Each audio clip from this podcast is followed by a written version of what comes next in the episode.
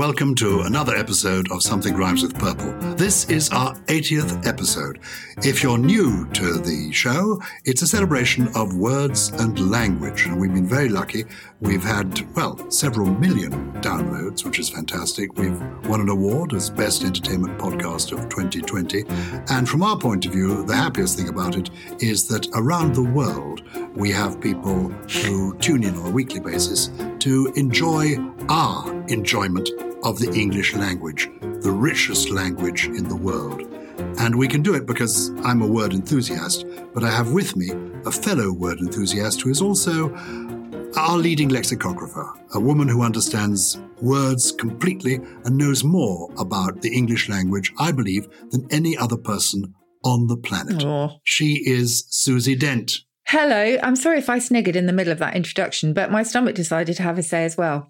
So, did you hear the Borborygmus? What's that? What's the word? Borborygmus. Borborygmus. Yes. That's a little, a little sort of tummy. Oh, it's Tummy more, that was quite a loud gurgle for those who picked it up. Um, yes. People are extraordinary, though, and now women seem to be able to do this sort of thing. Have a Borborygmus. I've been making a television series with a lovely actress called Sheila Hancock. oh, yes. And it's a series, I think, that goes out in the UK in November, December, but I, I think is going to be seen internationally. We travel together on canals. And uh, Sheila is a remarkable person in so many ways. She's an, an actress, an entertainer, a scholar, a polemicist, but she also is a belcher, a burper. Um, and she's 87. And we have lunch together, and she then sits back and issues in a Yes. public place a sort of loud belch. yes. I say this is not acceptable. She says it is totally acceptable. I say I don't think it is. No, I'm with you.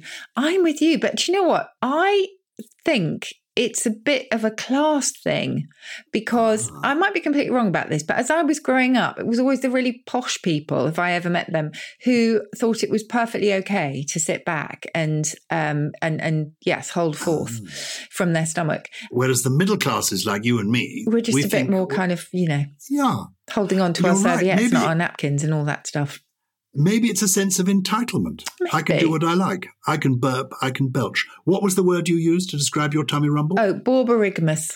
What's the origin of that? Borborygmus, um, I, I actually should know this straight off. I think it's probably Latin via Greek, but I'm going to look it up for you. I've used it loads and I've never actually have? interrogated. That's why I love this podcast because it actually gets me doing looking things up that I should have known a long time ago. Yes, modern Latin from the Greek Borborygmus. It's defined in some dictionary as a rumbling noise in the bowels. Well, I can assure you that wasn't my bowels. That was definitely my upper intestine. Thank you very much for sharing that. Well, last week you introduced me to a, a modern phrase, spilling the tea. Yes, Uh, young people are saying that to show they've got gossip. Spill the tea, give us the goss. yes. And the week before, one of your trio was Thermopot, Mm, who somebody who's a lover of hot drinks, which I think we both are. yeah. But if you if you want to have a goss, if you want to spill the tea over a thermopot, I like to have a biscuit to hand to dunk into my brew. Mm. What's the origin of the word dunk? And then let's get down to biscuit business. Okay, so the origin of the word dunk. Thanks for asking me something I didn't know. Is the very first thing. Um, No, but it's good because people think, oh, yeah, she spent hours mugging it all up. She hasn't. I don't. We just get together once a week for a, an informal chat. And if she knows it, she knows it. And if she doesn't, she's got access to a dictionary. I do. Tell me. Oh, this is lovely. It's um, American English, but it's from Pennsylvania German. Massive German community there, and it's from Dunker. To dip, which is in the Middle High German Dunken, which I should know, uh, given that I'm a Germanist, but I didn't. And so the idea in basketball of jumping up and pushing the ball down through the basket is similar to the action of dipping something into a hot liquid. Great. Hmm. Well, if you're listening in Philly, Philadelphia, if you're listening in Pennsylvania, we love your language and we're grateful to the word dunking. I adore biscuits, Susie Dent. I know. I see your t- tweets where you're You always see- showing your Well, breakfast or I your discovered what people like when I tweet. They like cakes and cats, most of all, but I also tweet my breakfast. Mm-hmm. And if I come across a lovely biscuit, I tweet that as well. Mm. What is, well, first of all, we're calling it a biscuit.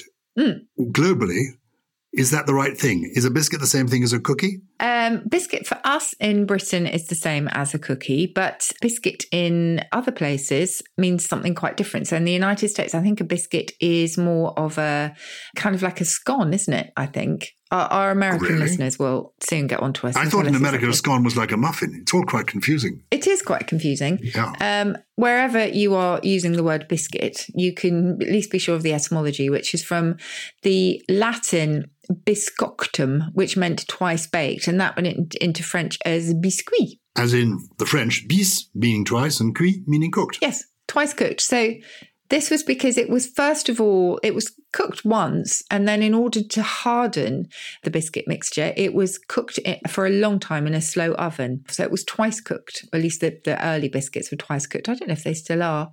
But the Americans, when they talk about what we would call a biscuit, uh, talk about cookies. Yes, and of course What- we have what's a- cookies I mean, a cookie is a, a version of the word cook, I suppose. Absolutely. Yes, simple as that. We, of course, have cookies now as well because our culture is quite often influenced by North America, often in a very good way. And um, the cookies have arrived here. But cookies for us are usually either quite large or just, you know, the perfect kind of chocolate chip American type biscuit that you would imagine. Though a fortune cookie, which comes from Ah. China, is a different phenomenon altogether, isn't it? It is. Yes, fortune cookies. I, I mean, they are sort of biscuity, aren't they? Or maybe wafer, wafer, I think they're more like wafery. crackers in a sense. You, but you open them and there's got a little message inside Yes, saying tomorrow's another day, yes. or ask not for whom the bell tolls, or mine's a number 33. Do you remember when you used to go to Chinese restaurants and you ordered by the number?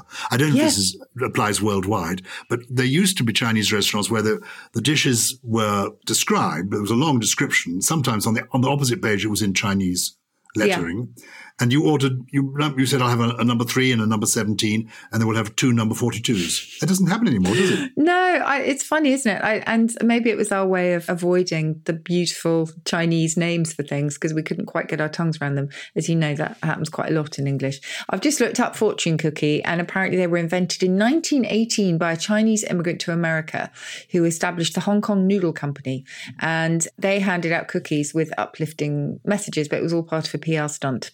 I love you. And I think I want to talk about biscuits, but you mentioned the word noodle. I adore the word noodle. It's almost top of my list it? of favorite words.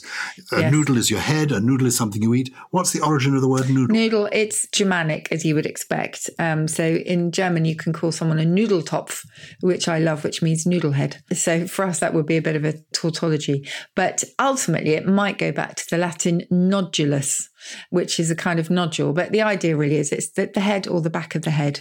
And noodle thatcher in the 18th century was old slang for a wig maker, which is great. Goodness. A noodle We mustn't get sidetracked because No. I want to go now. I'd love to go. We'll have to do a whole episode on pasta. On noodles. I want to know about uh, spaghetti, where Oh, that comes from, as well as Pasta shapes. Yes, let's Yep, do that. But, but, but let's concentrate on this. What about crackers? Crackers simply crack, I think. Um, when you, Ah, so you know, they are biscuits. They are biscuits usually of a savoury nature, Yes. I think. yes, they are. They get cream uh, cream crackers. Yes. I like a cream cracker myself, one of those square cream crackers. I, I like to crack a cracker. hmm Wafer. Wafer is related to waffle and goes back to, we changed the G of the French gaufre, which in, I think in turn goes back to the Dutch word beginning with G as well. And we changed that to a, a W, but I think ultimately it goes back to a root meaning honeycomb. Mm, Hmm. that's nice. Yeah. People used to have ice cream served in wafers, didn't they? Oh, yes. Oh, yes. I liked that. Oh, Knickerbocker Glory. I haven't had one but of that doesn't have a wafer. Oh, well, mine always did. A wafer? Yeah, you didn't have a Knickerbocker Glory with a wafer. Yes, glacé cherries and a wafer on top. Oh, was there a wafer on top? I well, maybe maybe only where I went. I think a Knickerbocker Glory for me is in a long glass, Mm. like a huge champagne flute, as it were, a glass Yeah. that gets bigger towards the top, and it's a variety of ice creams inside, possibly topped off with a glacé cherry. I do not remember the wafer. The Oh. wafer for me Mm. was between a slab, you had two wafers and a bit of ice cream Yes. in between. Like a butterfly wings. Yeah, I think you still get those.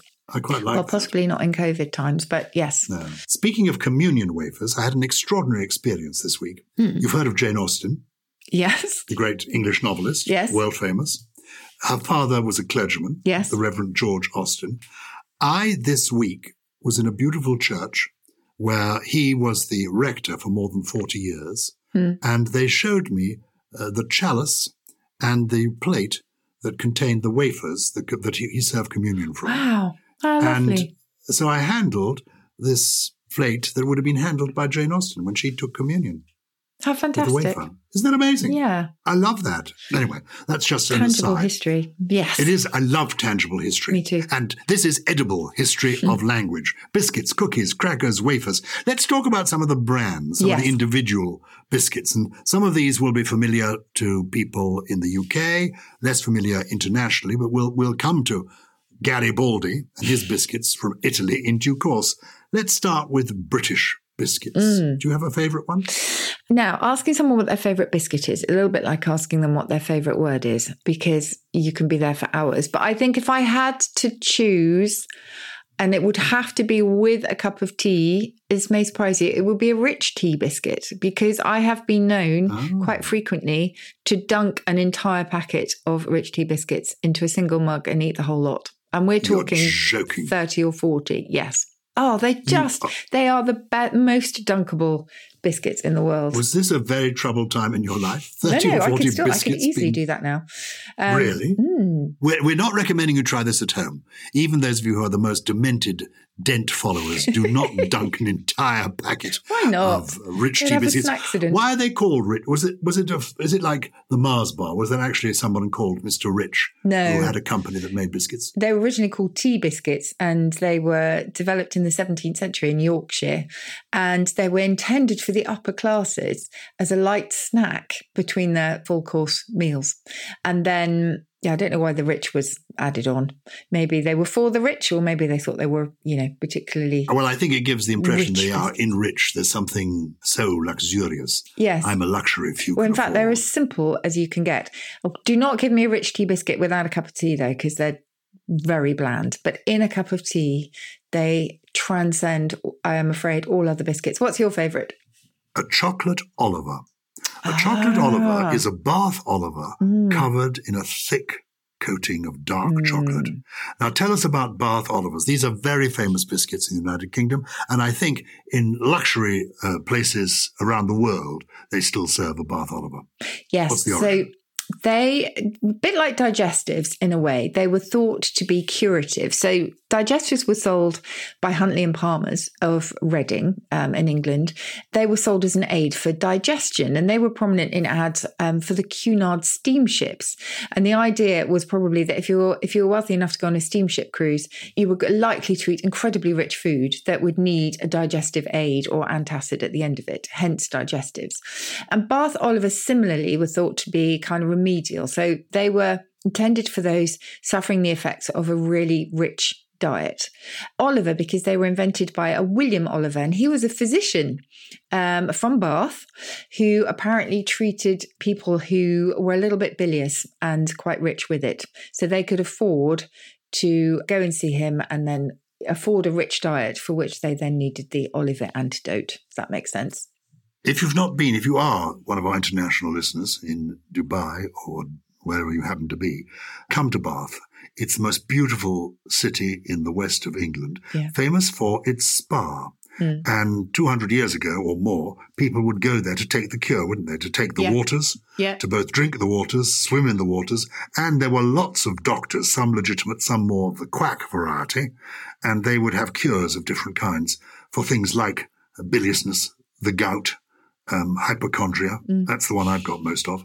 Um, and Dr. Oliver was one of those. Yeah. So the chocolate Oliver is my favorite biscuit based on the Bath Oliver, created by Dr. Oliver in Bath. You mentioned Reading and the firm of Huntley and Palmer's. Mm. They had a biscuit factory in Reading for many, many years. And this happens to be, this week happens to be the anniversary of the birth of Oscar Wilde, Mhm. the great Irish playwright and poet, born on the 16th of October. And he was a remarkable person. And you may know he was imprisoned in Reading jail. Yeah. And one of the visitors to Reading jail was Mr. Palmer of Huntley and Ah, Palmer. amazing. And the Palmers were good friends to Oscar Wilde and his wife, Constance. Hmm. Are they ever known as Reddings? Do you get Reading biscuits? No. I don't think so. You get digestive biscuits. Did they pioneer the digestive biscuit? Yeah, so they gave us the digestives. Another one, I don't think actually came from um, from Reading. In fact, probably as far away from Reading as you could possibly get, which is the the Nice biscuit. So Nice biscuits are ones they're quite sugary, aren't they? Kids love them. I thought they were called nice biscuits Well, because that's they're it. delicious. That's it. So they've got N I C E written on them, and depending what you know how you think of them, they can either be nice or nice. But I think the company wants us to think that they're a nice. The Hull Daily Mail, apparently in 1929, carried an ad for Huntley and Palmer's Nice biscuits, um, using the phrase "delightful as the town after which they are named." So whether or not they thought of Nice right from the start, or suddenly did a oh hey nice could be Nice, I'm not sure. But anyway, uh, I Oh, think that's Nice is the official like that. pronunciation. Yes. Nice is the official pronunciation. I love a Nice biscuit. They are very sugary, but I that's a, a favourite dunking one. Uh, Wonderful. yeah. Yeah. What about the, the Shrewsbury or the Shrewsbury? Gosh, I don't know about that one actually. Shrewsbury are the ones with currants in, aren't they? And they're really Yeah. nice and they're also quite sugary and they're sort of slightly fan tailed. I think they're called Shrewsburys. And the- the- Hmm. Not Shrewsbury, again, if you're international, you won't know this. is a great debate about the pronunciation of the town of Shrewsbury. Hmm. And again, it's a, it's in the west of England, and it's a brilliant town. There's a school there, a famous old school, which definitely calls itself Shrewsbury. But the people who live in the town mostly call themselves Shrewsbury, Shrewsbury people. So I think the biscuit is called a Shrewsbury. I'm just looking it up here because there is this is this isn't a piece from Shrewsbury School, which say Shrewsbury or Shrewsbury biscuits have a long history and can trace their origins back to the 1600s. So they're as- almost as old as the school itself. First included in a recipe book in 1658, apparently. So incredibly old. Have you ever performed at the Severn Theatre in Shrewsbury? I have. It's beautiful, isn't it? It is beautiful. Susie and I, uh, in happier times, we have separate shows, and occasionally, because there's going to be some live. Oh, by the way, there are going to be some live shows of, of something rhymes with purple. Oh, I hope so. It's exciting, isn't it? Yes. And we might go. That might be the theatre we go be to because really we've nice, done our live show at the Severn Theatre in Shrewsbury. And what I do to keep everybody happy there, in the first half of my show, Hmm. I call the town Shrewsbury, and the second half I call it Shrewsbury. Oh, I love My that. wife says, You're so pathetic, Gyles. You so want to be loved. You want to upset anybody. That's why you do that. I said, No, I'm trying to be fair, but I think she knows me quite well. Look, let, us take a quick tea break, and then I want to discuss hobnobs, Garibaldi's, and I want to know about the Jaffa cake. Is it a cake or is it a biscuit? Back in a mm. moment. Do you ever wonder how celebrities order food? Like, is Sarah Paulson a Diet Coke or a regular Coke girlie? Some peasant coke?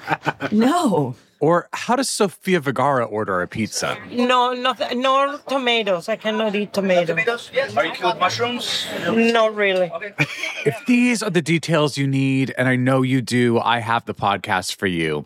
I'm Jesse Tyler Ferguson, and on my podcast, Dinners on Me, I take some notable friends of mine out to dinners in Los Angeles and New York City. Listen wherever you get your podcasts. That thing was delicious. We are spilling the tea here, having the goss, and uh, dipping our biscuits into because into our favourite thermopot. Um, tell me, let's get let's cut to the chase. The Jaffa cake. Mm. Is it a biscuit? Is it a cake?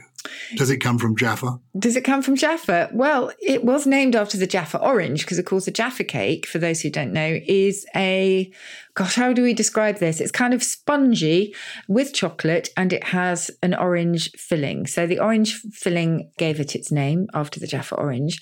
And in the early 90s, there was a tribunal in Britain which was to decide whether or not Jaffa cake could be taxed as a cake.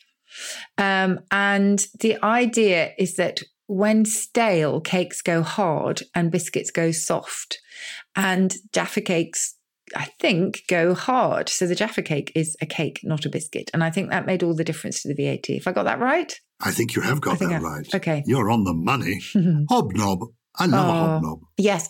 Hobnob goes back to, I mean, the idea of hobnobbing as well, which is kind of not just mixing with people, but there's a sense of social climbing in there as well. Or she's hobnobbing with the royals or whatever. That goes back to quite a nice drinking toast, actually, from centuries ago, where you would say hab or nab. And that meant to have or to have not. So I think it was more like come what may. cheers, you know, to whatever comes. To hab or nab became hob or knob, and eventually you got the idea of drinking toasts, presumably with people that you wanted to suck up to, and you get the idea of hobnobbing. But the biscuits, certainly, they would want you know the, the, sort of old sense of conviviality to be the one that that you remember chocolate hobnobs i think regularly voted as britain's favourite biscuit Goodness. Mm. Well, if you've got a favorite biscuit, do let us know if your country has a favorite biscuit, because we do have an international audience. It's purple at somethingelse.com. That's where you write to us, something without a G. Garibaldi. Mm. We know he was a real dude. yes And what's the biscuit like, and why is it called a Garibaldi? Well, to anyone who used to love Garibaldi's when they were little, this includes me, we used to call them dead fly biscuits. Do you remember?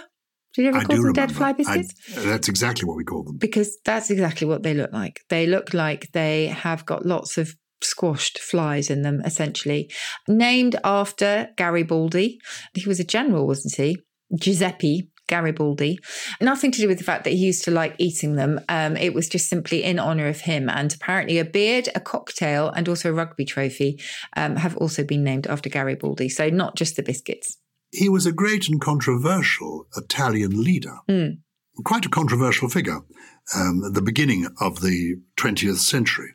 So I don't know why it's called a Garibaldi. Do you? Well, no, mm. I think it was just an honouring a sort of contemporary tribute, if you like, because Oh. bourbon biscuits, which are lovely, kind of like a chocolate biscuit sandwich with a kind of lovely mm. soft chocolate filling, that was perhaps chosen as just because it sounded quite regal, but it was named after the House of Bourbon, who, you know, provided the kings of France for a very long time. So I think they were quite often, as I say, contemporary tributes. Penguins are lovely. Now, I would love to think that penguins have crossed the world. In Britain, as I was growing up, and Gyles, you'll remember this, the ad that we all remember for penguin biscuits was "P- p- p- pick up a penguin. And there was a great tune, which I won't sing.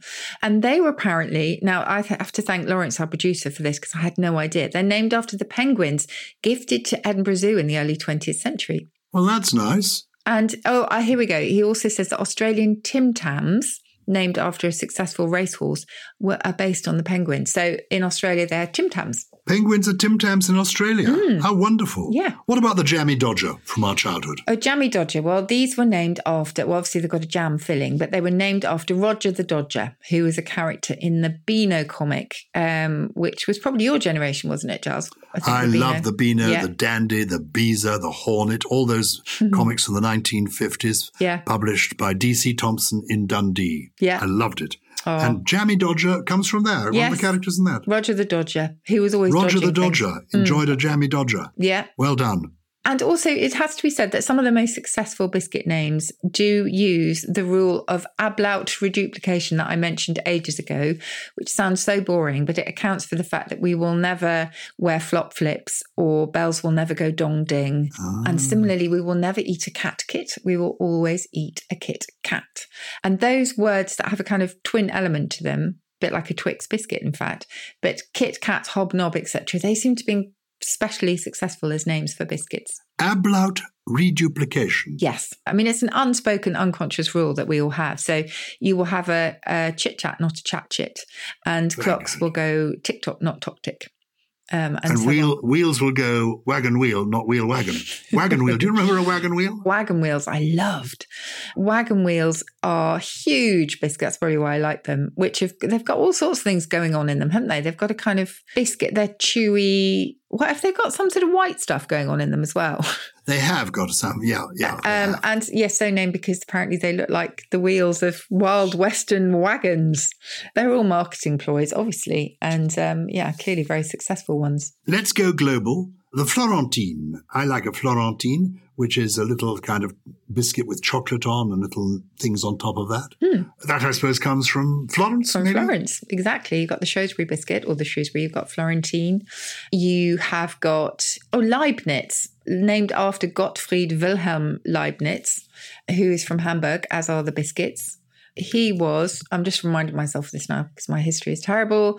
He was a prominent German polymath and one of the most important logicians, mathematicians, and natural philosophers of the Enlightenment. There you go. Very good. and there's a Leibniz biscuit. I don't. I'm not familiar with that. I am familiar they're with the modern. Amaretti biscuit. Yeah. Uh, and I and it used to be in my drinking days. They said there was a certain drink that they served you Mm. in an Italian restaurant, and it always came with an amaretti. Mm. But I never liked the amaretti. There must be something on it like almonds that didn't wasn't to my liking. Yes, they are actually quite almondy, aren't they? Um, they it simply translates as little bitter ones, but amaretti, I don't think are that bitter. I wonder if it's because they went with you know bitter coffee or whatever. But yes, you're. right. I mean, there's amaretto as well, isn't there? Which is the almond flavored liqueur. Oh, I know. It must be a reference to bitter almonds. I think that's that's where we're getting it from. What about macaroons? They, that's something that they also serve you in restaurants. I don't like it when they bring the coffee, Hmm. and I don't want an amaretti biscuit, thank you very much. Nor do I want a macaroon. I want a proper chocolate, maybe a truffle. I don't mind a little square of dark black chocolate wrapped in some gold wrapping. I quite like that. I do not want a macaroon. Mm, I'm with you. Although the modern macaroons that have got this lovely filling in them and that you have to refrigerate, they are very good. They're quite chewy and quite different. Um, what do you know? I'm going to take you right back now. Do you remember a song which was Yankee Doodle went to town riding on his pony, stuck a feather in his hat and called it macaroni? Of course. So this was basically reflecting the English view of Americans who it's, it's not very nice. They were still under British rule, I guess, colonial rule. And so they were seen as hicks, lacking sophistication. And macaroni was a name for a dandy. And macaroni, the pasta dish, was thought as being quite exotic in that time. And so the macaronis, who were young men who had travelled abroad and liked to think of themselves as being incredibly exotic because they wore these continental fashions, you know, they were seen as fops by the British, but thought a lot of themselves. That's the idea, obviously, very disparaging at the time. But macaroon, just to get to the point, is linked to macaroni. And again, they were seen as these kind of exotic foods. So it, it's quite interesting. Macaroon itself and macaroni goes back all the way to Greek, meaning food made from barley, I think. But it's all because of these macaroni fops who ate the macaroni pasta and dressed like dandies. That's a very long story, isn't it? It's a good story. Let me tell you my macaroon story. Okay. Macaroons are often served wrapped in light tissue paper. Can you picture it? Yes. And people sometimes flatten the tissue paper, take out the macaroon and flatten the tissue paper. And if you light the corners of the tissue paper, they float Mm. Right. upwards. Have you seen people yes, do that? I have. I was speaking at a very grand dinner, attended, I think, by, let me get this right, the finance minister of Singapore, who was a very significant figure who came with a lot of guards. And it was a very grand dinner at a hotel in central London. And it was quite a long evening. And at one of the tables were some young bankers. Mm. And they got these macaroons. They removed the macaroon and they flattened the paper and they lit the corners and they did this as a kind of competition. And so we had floating to the ceiling these burning bits of macaroon tissue, which, wait for it, set off the water. Exactly. The fire alarms, the water chutes. The room was suddenly flooded with water. Oh, no. And you often go to a place and you see up there, if you look at the ceiling, you'll see the spouts that the water's going to come out of. I assumed it would be a gentle trickle of water. It's like being in a shower. the whole room was suddenly flooded. All these ladies in their finery, the men in their black ties, the finance minister of Singapore All with his because of the macaroon wrappers. It was the oh, macaroon Oh, wrappers that set the sprinklers going. so whatever you do, don't light your macaroon wrapper. Just take it off, screw it into a little ball, and put it in the bin. I've never told you one of my first date stories, which I will come to another time or tell you off air. But essentially, I set my hair alight. Oh no, It's come on! similar. You can't tease us. That that's. I'm sorry. We're spilling the tea here. We're spilling We the tea here. Have you got the tea. receipts? Can you show us some pictures? Tell us what happened. not. It was. I was going to say it was a long time ago. it was Uh, a long time ago. And Tell I. us about that first date. What happened? Okay, so I was in a restaurant. I had been very nervous about this date, so I hadn't really eaten very much. And I was one glass of wine in, okay, went straight to my head. Was probably getting a little bit giggly. And there were some candles on the table. And probably in my sort of nervousness, I was flicking my hair about and accidentally flicked it into the candle. At which point I heard this And I don't know if you've ever smelt burned hair, Gyles, but it is the worst smell in the world. So I quickly put the hair out. That was okay. Not in the wine. I had some water, so it wasn't too awful. But the smell permeated the restaurant so much that they evacuated it. Good grief. Yes. Well, that was a date you wouldn't forget. What happened to the relationship? Um, yes, unsurprisingly, it didn't go much further than that. I th- I'm wondering if I'm inventing the evacuation at the end. I may be, but I know certainly there was there was real disgust at the smell that was wafting around. This is what happens with stories. Yes. uh, remembered in retrospect.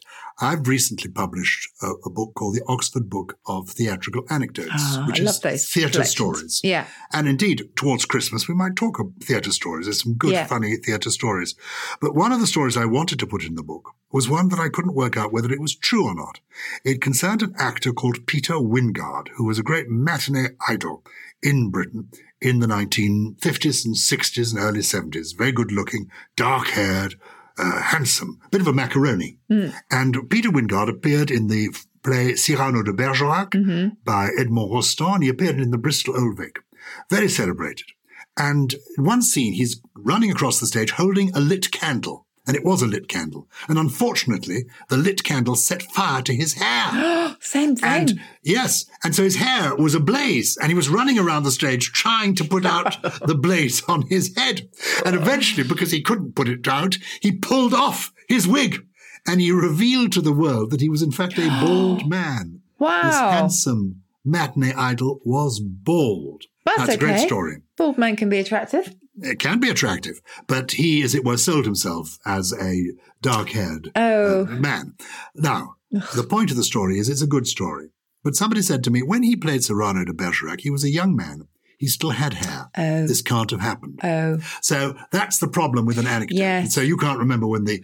I when the- can't whether- remember, to be honest, but I do, I genuinely do remember the fact that a lot of people were looking around trying to locate the source of the smell uh, because yes, burnt hair. Just you just Good. do not. well, if you want to spill the tea, listeners, and share with us your most embarrassing moment, mm-hmm. the time you set light to your hair, or indeed tell us tales of your first date, give it a linguistic twist. That'll justify us bringing it up on Something Rhymes with Purple. You can tweet us or email us at purple at somethingelse.com. Who's been in touch this week? Yes, I just have to say we haven't even mentioned Oreos, which Oh. um, which I love, the Oreo cookies. Which n- nobody knows the origin of this, but one theory is it goes back to Oreodaphne, which is a plant in the laurel family, because there was a laurel design on it originally.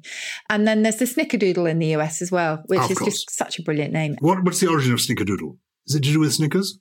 I think German, um, some people say it goes back to um, Schneckennudel, which is a German, I think, meaning a simpleton. I'm not sure. Not sure what Schneckennudel is actually. Schnecken in Germany are absolutely gorgeous. They're a bit like pain au raisin, those raisin round croissant that you have. When I worked in Germany, I would have quite often three or four Schnecken a day. There you go. Can we do a pasta and cakes episode? I want to talk about the origin of all those pasta names, and I just want an excuse to talk about cake and Let's. eat it. Um, if anyone Now- can hear lots of tip, tip, tip tapping on my end of the podcast, by the way, that is the rain. It is raining incredibly heavily here and dropping from the eaves. It's the original eavesdrop outside my little study. Right. A correspondence, Stroppy from Lucy Eaton. She asks, Lucy asks, while taking an online barbering course, she came across the term stropping razors. And this led me to wonder if this is linked to the term stroppy or throwing a strop.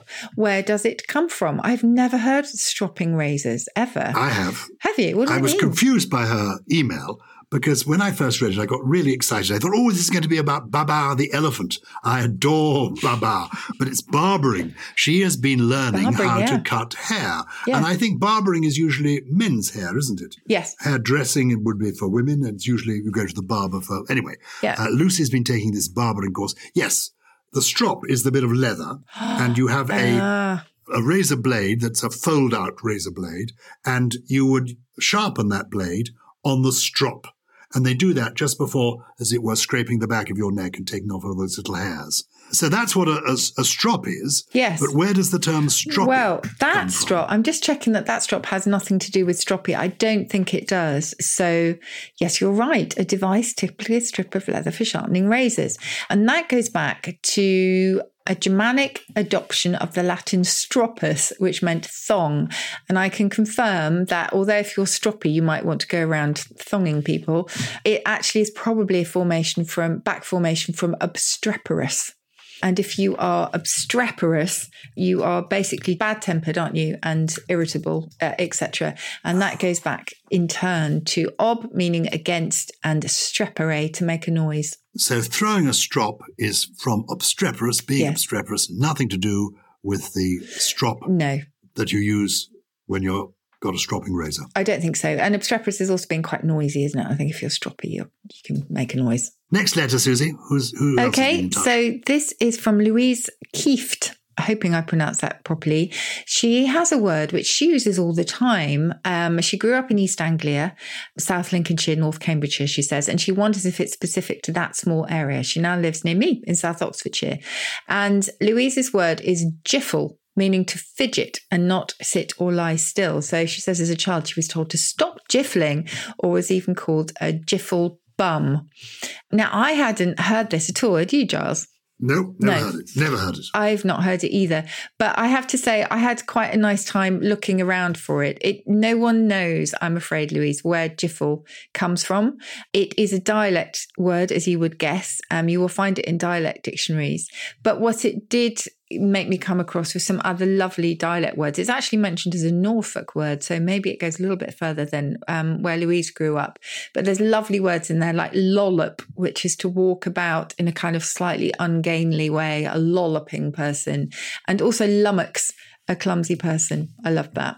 So yes, it's a great word to jiffle, but unfortunately, no one quite knows, as is the case with so many dialect words, where it comes from. We don't know about jiffle, and we don't know about dog. And there was one other you mentioned the other day. We don't know the origin Oh, of. there's so many we don't know the origin of. Boffin is another one that I'd love to get to the Oh, bottom of. if you if you know the true source of the word boffin, do please get in touch with us. This is our 80th episode. Myriad words we have discussed across these last 80 episodes, and the word myriad is one Emma Robertson wants to know more about. Hmm. Could you please explain it? It means, she believes, 10,000. It does. Absolutely Are there other words like that? Well, yes, it does. It comes from the Greek murioi, which was 10,000 exactly. But because it then became a large number, it was extended in kind of figurative use. And myriad is an interesting one because, technically speaking, if you say a myriad of, which is very tempting because it makes sense to say a myriad of letters appeared. It's wrong because myriad already contains that idea of of. So you would say a myriad letters, not a myriad of letters. That Intriguing. sense. That's the joy. We learn so much from you. Thank you for being in touch with us, Emma. Emma has been in touch with us from New Zealand. I love the global reach of Something Rhymes with Purple. It makes me proud and moved at the same time. Do please communicate with us. Email purple at somethingelse.com, something without a G. We always have three special words from you, hmm. Susie Dent. Have you got three interesting words for us this week? Maybe from your Word Perfect book? Well, yes, this one is all to do with biscuits, really, but it's just quite interesting the whole vocabulary that was around tea drinking. And, and maybe we should do a special episode on tea and coffee because Oh, I'd love that. the associations of drinking tea, particularly when it comes to females and the gossip that goes with it, has been very interesting and quite sexist in the past, I have to say. Whether or not this is sexist or whether it was uh, created by women, I don't know. But you know, when you're pouring from the teapot, you might say, Who's playing mother? Who's mother? Well, bitching the pot was one other term for who is pouring the tea, who's bitching the pot, because it's usually women. So, Gosh. my turn to bitch the pot. I think women can reclaim this and say it's my turn to pour the tea and get the biscuits out. So, that's the first one. The second is Oh, I. I had borborygmus at the start of this, but actually, I've also been accused of this too, which is gwicking. To gwick is to make a large, loud swallowing noise. And I can't swallow a cup of tea without actually making a loud swallowing noise. It's I find that so irritating. Anatomy. I'm really sorry. I really I try really irritating. hard. I'm going to try really hard now. Did you hear that? No, I Oh, didn't hear good, that. good, good. All right. Well, I'm perfecting That's probably the quality of the sound. Gully's in charge And you got the rain behind me. Anyway, so what was that word? What was That's the word you wrote? gwick, gwicking. So G W I C K. G W I C K. And a third one? The third one, well, as you know, I had a bit of an omnishambles recently, which is a ah. great word invented for the TV satirical comedy called The Thick of It. So there's another word associated with this, which I love. It's very transparent and very obvious, but I think it's something we all feel at the moment, and that's omnistrain. And omnistrain is the stress of trying to cope with everything in life. Well, one of the best ways, I think, of coping with the stresses of life is to pull down an anthology of poetry, open it at random, Yeah. and read a poem. Yeah. And the great thing about poetry, and T.S. Eliot says this, so it must be right, mm. you don't need to understand it. You don't have to understand it. You don't need to understand all the words. It is, in a way, like music using language. And I have put together a, an anthology of poems, my favorite poems, called Dancing by the Light of the Moon. And these are particularly poems to learn by heart. And in it, there are lots of old favorites and some surprises too. And I pulled it down today because recently we lost a wonderful poet, uh, an Irishman called Derek Mahon. Ah. And he was born in 1940, 41, and he died the other day in, in Ireland. And he was a man who had a wonderful way with words and a very big heart. And I'd like to read one of his poems. It's the last poem in my anthology. It's called Everything is Going to Be All Right. It's really very much a poem for our times. How should I not be glad to contemplate the clouds clearing beyond the dormer window and a high tide reflected on the ceiling? There will be dying, there will be dying, but there is no need to go into that. The poems flow from the hand unbidden, and the hidden source is the watchful heart. The sun rises in spite of everything, and the far cities are beautiful and bright. I lie here in a riot of sunlight, watching the day break and the clouds flying. Everything is going to be all right. That's beautiful. I have to say, when things get really dark, for me, a massively effective antidote is to go and look at the sea. So, yes, it's that kind of similar thing. Everything will be all right because we are just specks, aren't we? Specks in the ocean. Well, on that note, um, thank you for that, Jazz. That was beautiful. Something Rhymes with Purple is a something else production. It was produced by Lawrence Bassett um, with additional production from Steve Ackerman, Grace Laker, and with a mouthful of Jaffa cakes. Golly. Yeah, he's been bitching the pot.